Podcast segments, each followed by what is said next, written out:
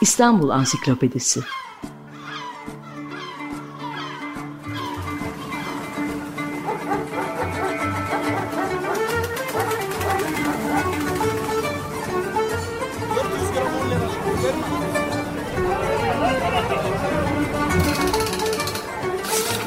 İnsanlar, olaylar, mekanlar, gelenekler ve ihtiyaçlar üzerinden şehrin tarihinden sayfalar.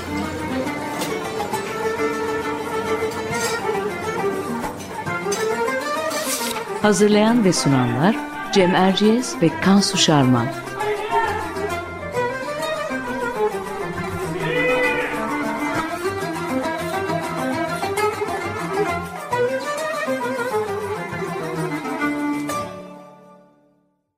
Merhabalar, Cem Erciyes ben.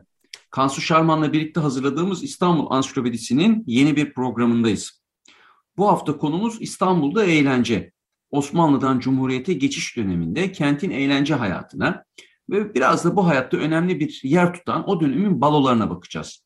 Konuğumuz bu konudaki çalışması pek yakında bir kitaba dönüşecek olan tarihçi Profesör Doktor Özlem Kumrular. Özlem Hanım, hoş geldiniz. Hoş geldiniz. Merhabalar, günaydın. Günaydın. Evet, biz her zamanki gibi dinleyicilerimiz bilir, Kansu ile kısa bir giriş yapıyoruz, sonra sözü konuğumuza bırakıyoruz. Eğlence deyince İstanbul'da hemen akla Karagöz ve Orta Oyunu, sonra mesire yerleri geliyor geçmişin eğlence hayatı denilince. Çalgı eşliğinde sazlı sözlü dans deyince de akla ilk gelen gösteriler, çengi ve köçekler tarafından icra edilen seyirlik oyunlar. Meyhaneler, mesire yerleri, şenlikler ve düğün gibi cemiyetler bu oyuncuların, yani çengi ve köçeklerin hünerlerini gösterdiği başlıca mekanlardı. Eğlence kültüründeki değişim zamanla kendini gösterecekti 19 ve 20. yüzyıla geldiğimizde. Bu aynı zamanda bizim de batılılaşma hikayemizin bir parçası olacaktı diye bir tespitte bulunsam ne kadar doğru söylemiş olurum Kansu. Valla çok doğru söylemiş olursun. Teşekkür ederim. Tanzimattan sonra ve bir süre sonraki Kırım Savaşı'nın da etkisiyle İstanbul batılı adetler ve tabii eğlence biçimleriyle de tanışıyor. Gazino, kafe, şantan ve birhane gibi eğlence yerleri, kadınlı erkekli danslar ve balolar İstanbul'da da yaygınlaşıyor. Osmanlı'nın son döneminde bu daha çok gayrimüslimlerin ve alafranga yaşam tarzını benimseyen bir kesimin rağbet ettiği bir eğlence anlayışı tabii. Cumhuriyetle birlikte ise batılılaşmanın da tabii bir sonucu olarak kadın ve erkeklerin birlikte katıldıkları eğlenceler, danslı buluşmalar, resmi ve gayri resmi kutlamalar için düzenlenen baloların sadece İstanbul'da değil aslında bütün Türkiye'de yaygınlaştığını görüyoruz. Şimdi ben burada sözü bırakıp konuğumuz Özlem Kumrular'a dönmek istiyorum. Özlem Hocam, şöyle başlayalım mı? Biz ağırlığı balolara verdik tabii. Balo nedir? Neden bizim eğlence tarihimizin bir parçası olarak görüyoruz bunu? Osmanlı'dan başlıyoruz tabii ki. Çok kültürlü bir toplumun içinde olduğumuz için ve yüksek oranda gayrimüslimde olduğu için, dansla barışık olan bir kitle olduğu için balolar aslında Avrupa'daki eğlencelerin bir tezahürü olarak Osmanlı'da uzun zamandır vardılar. Gayrimüslimler arasında insanların toplandığı, bir araya geldiği, cemaat içinde eğlendiği, 1800'lü yılların başından beri biraz daha canlanmaya başladılar. Bir aile içi eğlence biçiminden bir cemaat eğlencesine, daha sonra yavaş yavaş milli kutlamalar, dini kutlamalar derken yardım toplama amaçlı balolar düzenlenmeye başlıyor. Ve bizim de batıya doğru koşma maceramızda artık kısmen de resmileşmeye başlayacaklar. Ballare dans etmek demek. Ballo, dilimize İtalyancadan geçen, aslında dans kelimesinden, bir danslı toplantı, danslı davet olarak da dilimize geçecek. Ama en eğlenceli maceramız, baloyla resmi olarak ilk karşılaşmamız İkinci Mahmud zamanına denk gelecek. Bir baloya davet edilecek Osmanlı Devlet Erkanı. Biraz da tedirgin olacaklar tabii ki. Başta ne yazık ki adını çok zikretmediğimiz, çok renkli bir padişah olan 2. Mahmut var. İngiltere kazanılan bir savaş sonrası, daha doğrusu Ruslar Osmanlı'ya savaş açmışlardır. İngiltere'de bir şekilde tatlıya bağlamak suretiyle Edirne Anlaşması'nı imzalatmıştır diyebiliriz. Bir sevinç gösterisi olarak İngiltere'den hadi bir kutlama yapalım, padişahı buna ikna edelim haberi gelir. Büyükelçide bir balo hazırlamakla görevlendirilir. Ve biraz da tedirgin olarak acaba gelecekler mi diyerek bir davette bulunurlar. Ve bunun üzerine padişah kendisi gitmeme ama devlet erkanından bazı kişileri gönderme kararı alır. Bu aslında Batı ile karşılaşmamızın en sert çarpışmalarından bir tanesidir resmi olarak. Kaptan-ı Derya Paputçu Ahmet Paşa gider, bir de Serasker Hüsrev Paşa gidecektir. Çok da göz önünde olmasın diye düşünülür. Çünkü Mahmut'un yeniliklerinden çok rahatsız olan bir muhafazakar kesim de var. Onun için bir fırkateynin içinde, Haliç'te, gözden uzakta yapılır. Önce bir teravih namazı kılarlar. Bunun üzerine sandallarla baloya giderler, katılırlar. İlk protokol hatası oturma düzenidir. Çünü kadınlar için bir sedir hazırlanmıştır. Çünkü İngiliz kadınlar da vardır. Bizimkiler şaşkınlıkla masa tarafına gideceklerine kadınlar için ayrılan sedirlere yerleşirler, güzel ayakkabılarını çıkartırlar. İkinci protokol hatası, yanlarında kadınlar yoktur. Çünkü Osmanlı'da kadınla erkeğin yan yana bir yere gitmesi henüz ufukta bile görünmemektedir. Dolayısıyla eşsiz gitmişlerdir ama İngilizler eşleriyle birlikte gelmiştir.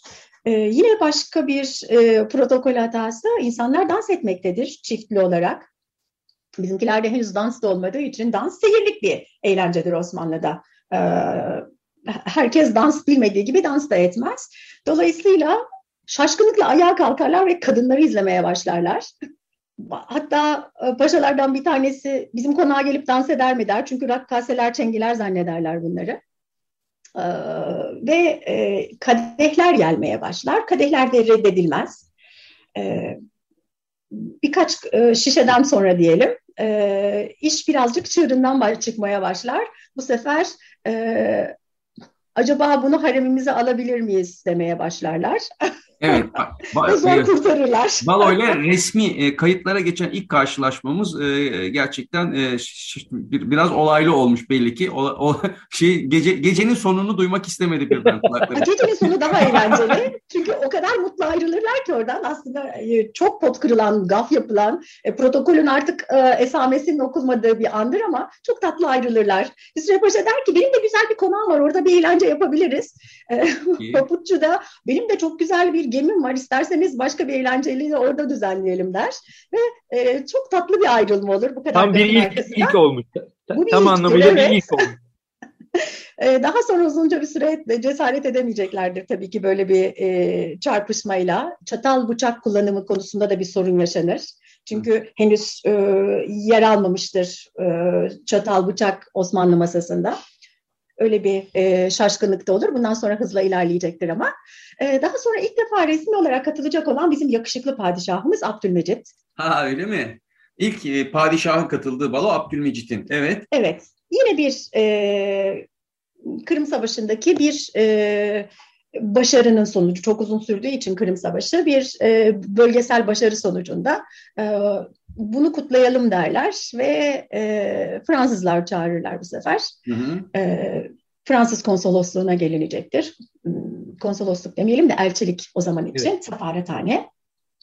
Ve acaba gelir mi gelmez mi derken Abdülmecit gitmeye karar verir. Bu sefer karşı taraf panik olmuştur. Çünkü daha önce hiçbir padişah bir baloda ağırlanmamıştır.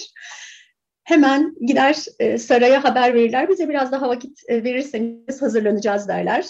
Hazırlıklar başlar. Onun için güzel bir tepeden her yeri görecek bir taht hazırlanır. Büyük bir koltuk hazırlanır. Ve Abdülmecit atına biner. Taksim Meydanı'na çıkar. Ortalık yıkılır tabii ki. Bütün halk sokaklardadır. Ve sefarethaneye girdikten sonra kendisine sürpriz olarak işte Mecidiye Marşı çalınır. Çünkü Kırım'a gidecek olan bando durdurulmuş ve bütün bu marşlar o arada hazırlık aşamasında tamamlanmıştır. güzel bir yere oturur. Önce onun için bir oda ayarlarlar. Daha sonra da halkın arasına karışır. Çok büyük ilgi görür. Zaten çok yakışıklı bir adam, biliyorsunuz bunu, Abdülmecit. Kadınlar ona çok ilgi gösterir. Bütün gece dans edenleri seyreder. Polkalar, valslar, mazurkalar. Eğlenceli bir gece olur. İlk karşılaşması da bir padişahın böyledir. Daha sonra Öjeni geldiğinde yine Beylerbeyi Sarayı'nda balolar düzenleyecektir ama kendisi katılmayacaktır. Peki. Sonra da bir süre duracak zaten. Çünkü Abdülhamit zamanında balolardan hiç hoşlanılmayacak. Çünkü insanların haber uçurabileceği, her an her şeyin olabileceği, aman maazallah yanlış propagandaların yapılabileceği zamanlardır bunlar ama tabii ki olmaya devam edecekler. Sadece hoşlanmayacak. Peki ilk yani Osmanlı erkanının katıldığı, hatta padişahın katıldığı ilk baloları anlattınız. Peki sivil hayatta nasıl gerçekleşiyordu balolar? Kimler düzenliyorlardı? Ne tür balolar vardı? Yine Osmanlı'nın sonundan hani 20. yüzyılın başlarına doğru uzanan bir perspektifte anlatacak olursanız. Evet, balo çok geniş bir kavram olduğu için, bir danslı toplantı anlamına da geldiği için çok küçük bir ölçekten devasa bir Pera Palas balosuna kadar her şey, evet, balo kapsamına giriyor. Bunlar küçük cemaatler arasında, mesela Rum Ortodoks cemaati fakirler için bir balo tertip ediyor, eğleniliyor, insanlar yiyecek getiriyor, içecek getiriyor, küçük çekilişler, piyangolar yapılıyor ve toplanan para ihtiyaç sahiplerine gidiyor. Genel olarak birilerine yardım etme amaçlı balolar çok sık karşılaşılan bir şey. Daha sonra Cumhuriyet zamanında da devam edecek bu gelenek. İşte Hilal-i Ahmer gibi bir sürü cemiyet yardım toplamak için balo düzenleyecek. İlginç bir şekilde Kurtuluş Savaşı zamanında İstanbul'da bunun için yine balolar tertip edildiğini göreceğiz. Biraz tezat gibi geliyor ama Ankara çok kötü görür ya İstanbul'u. Evet. İstanbul çılgınlar gibi eğlenmektedir ama Ankara bir taraftan direnmektedir.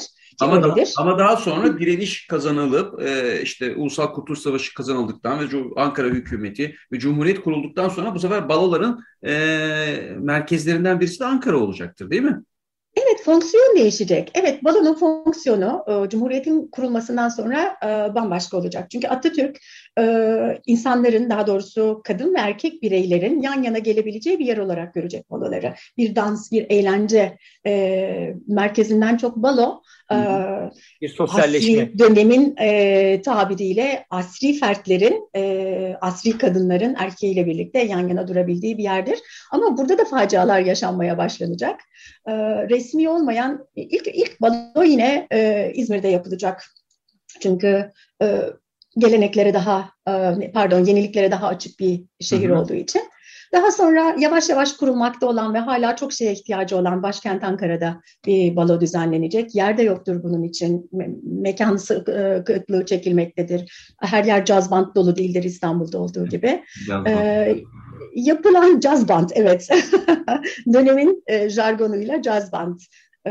Gerçekten cazdan çıkıp daha sonra her türlü İşte bir kontrbas, bir piyano, bir perküsyonun olduğu her gruba verilecek isim haline gelecek bu.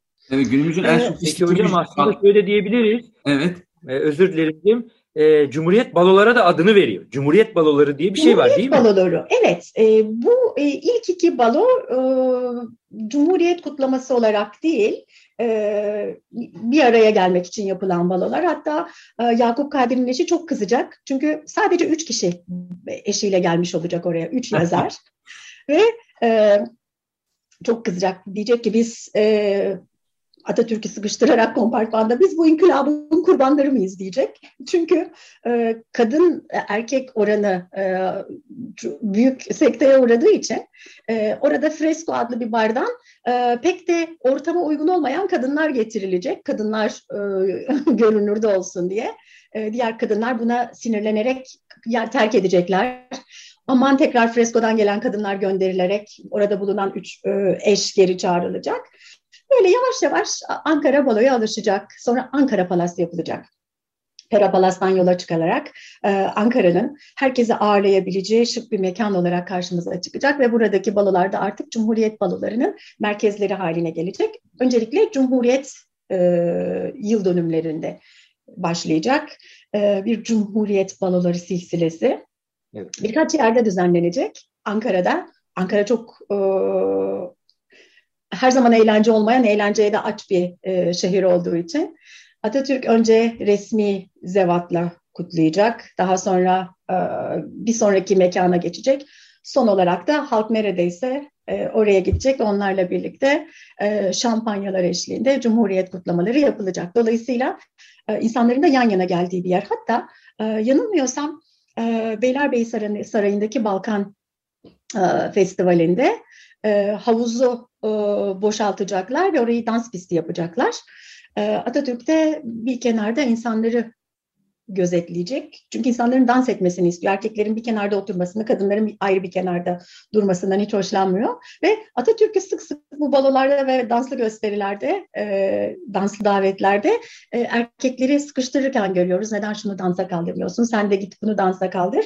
Bir fobiye dönüşecek bu bir süre sonra. Çünkü insanlar dans etmeyi bilmemektedir. Çünkü biz yüzyıllardır dans etmeyen bir halkız.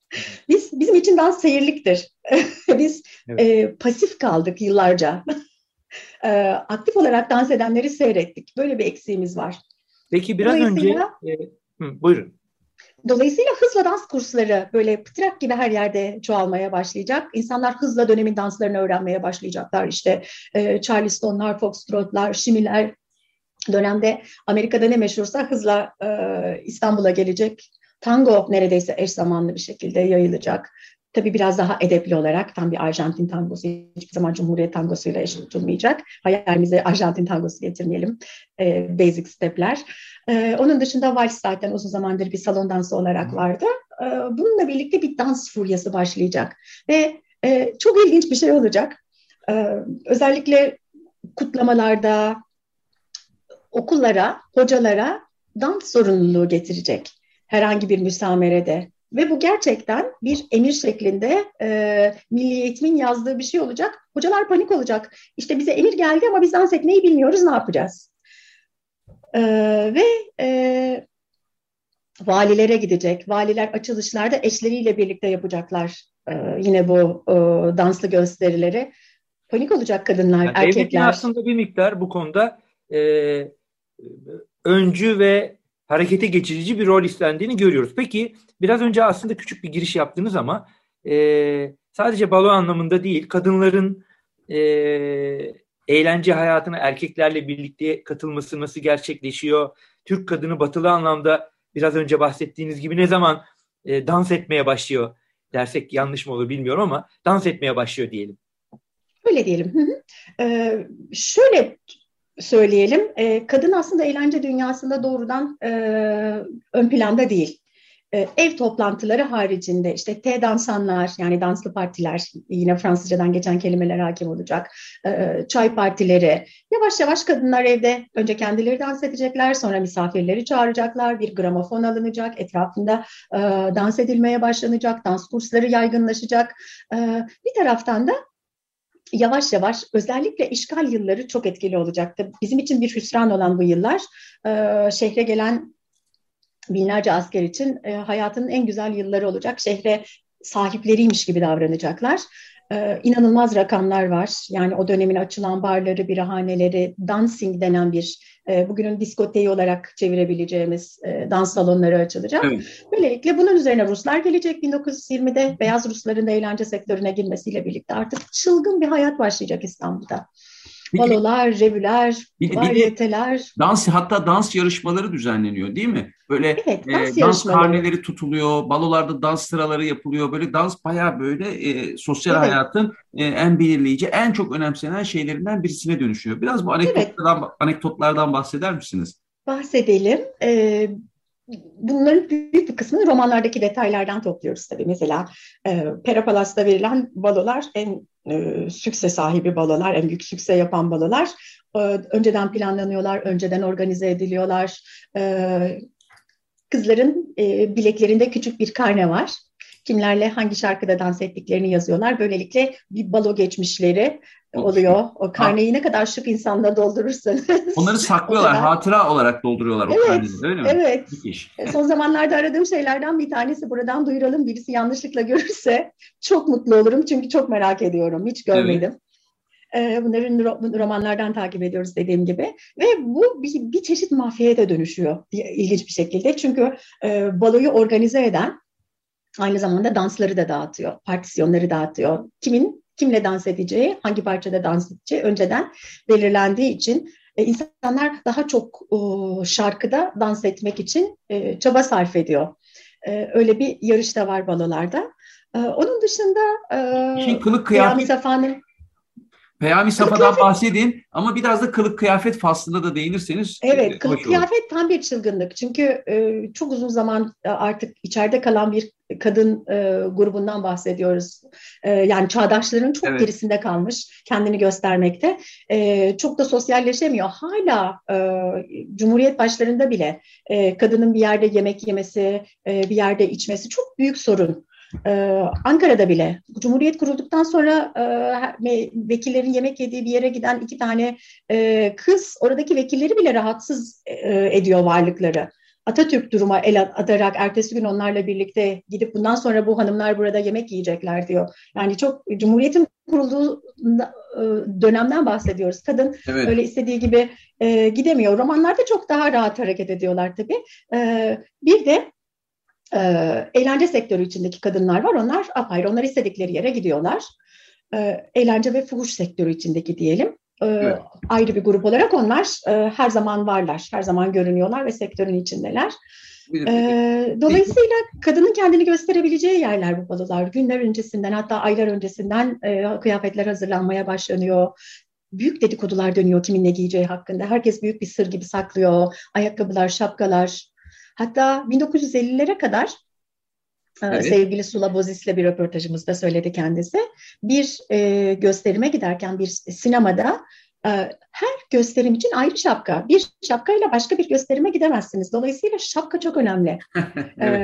Nasıl kravatsız İstiklal Caddesi'ne çıkamıyorsunuz? Şapkasız da yeni bir gösterime gidemezsiniz. Çünkü sadece eğlence değil. Orası toplum içinde kendinizi şık bir birey olarak gösterebileceğiniz bir alan. Siz edebiyattan çok yararlandınız tabii bu bilgileri toplarken. Demin Peyami Safa dediniz. Ben kostüm diyerek birazcık çatallandırdım. Peyami Safa'nın söyleyeceklerinizi dinleyelim. Yavaş yavaş süremiz çünkü. Toparlayalım. Evet.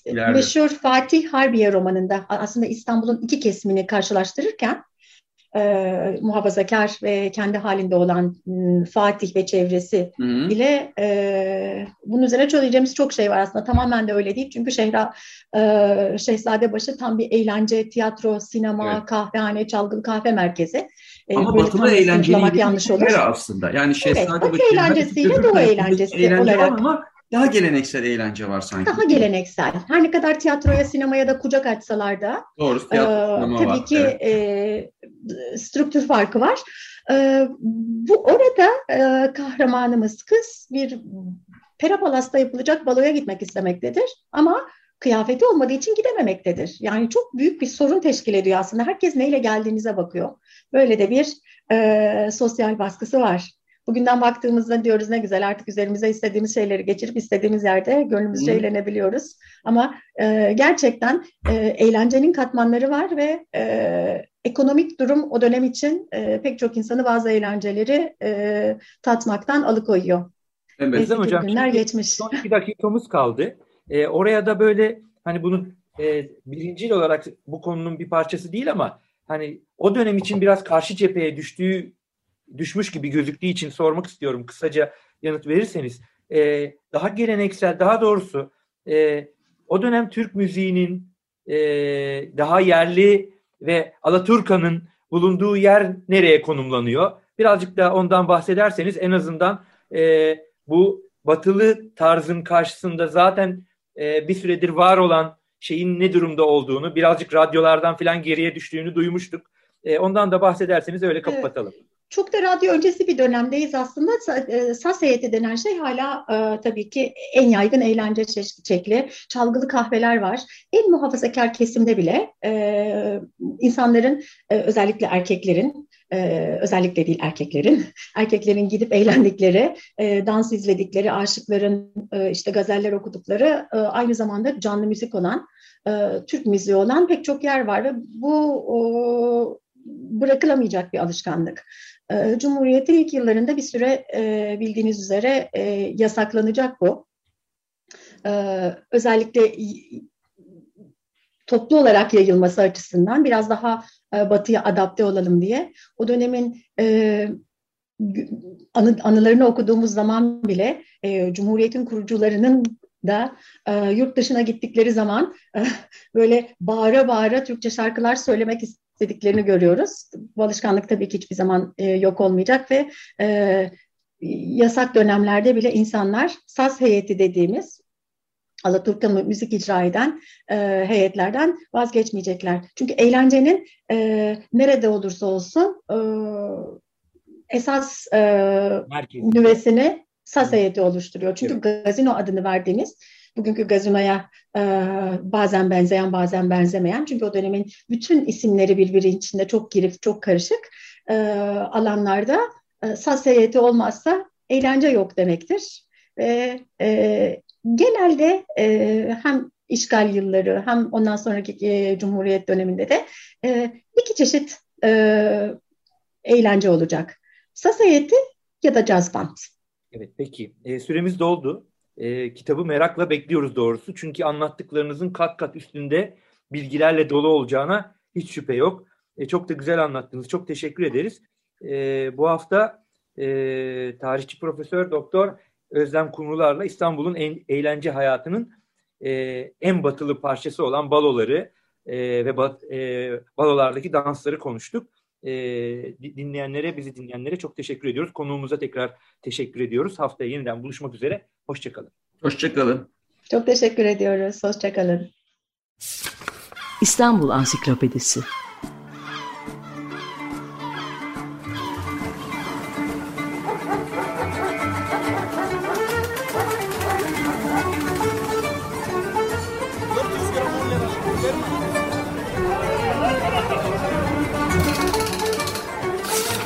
İnsanlar, olaylar, mekanlar, gelenekler ve ihtiyaçlar üzerinden şehrin tarihinden sayfalar.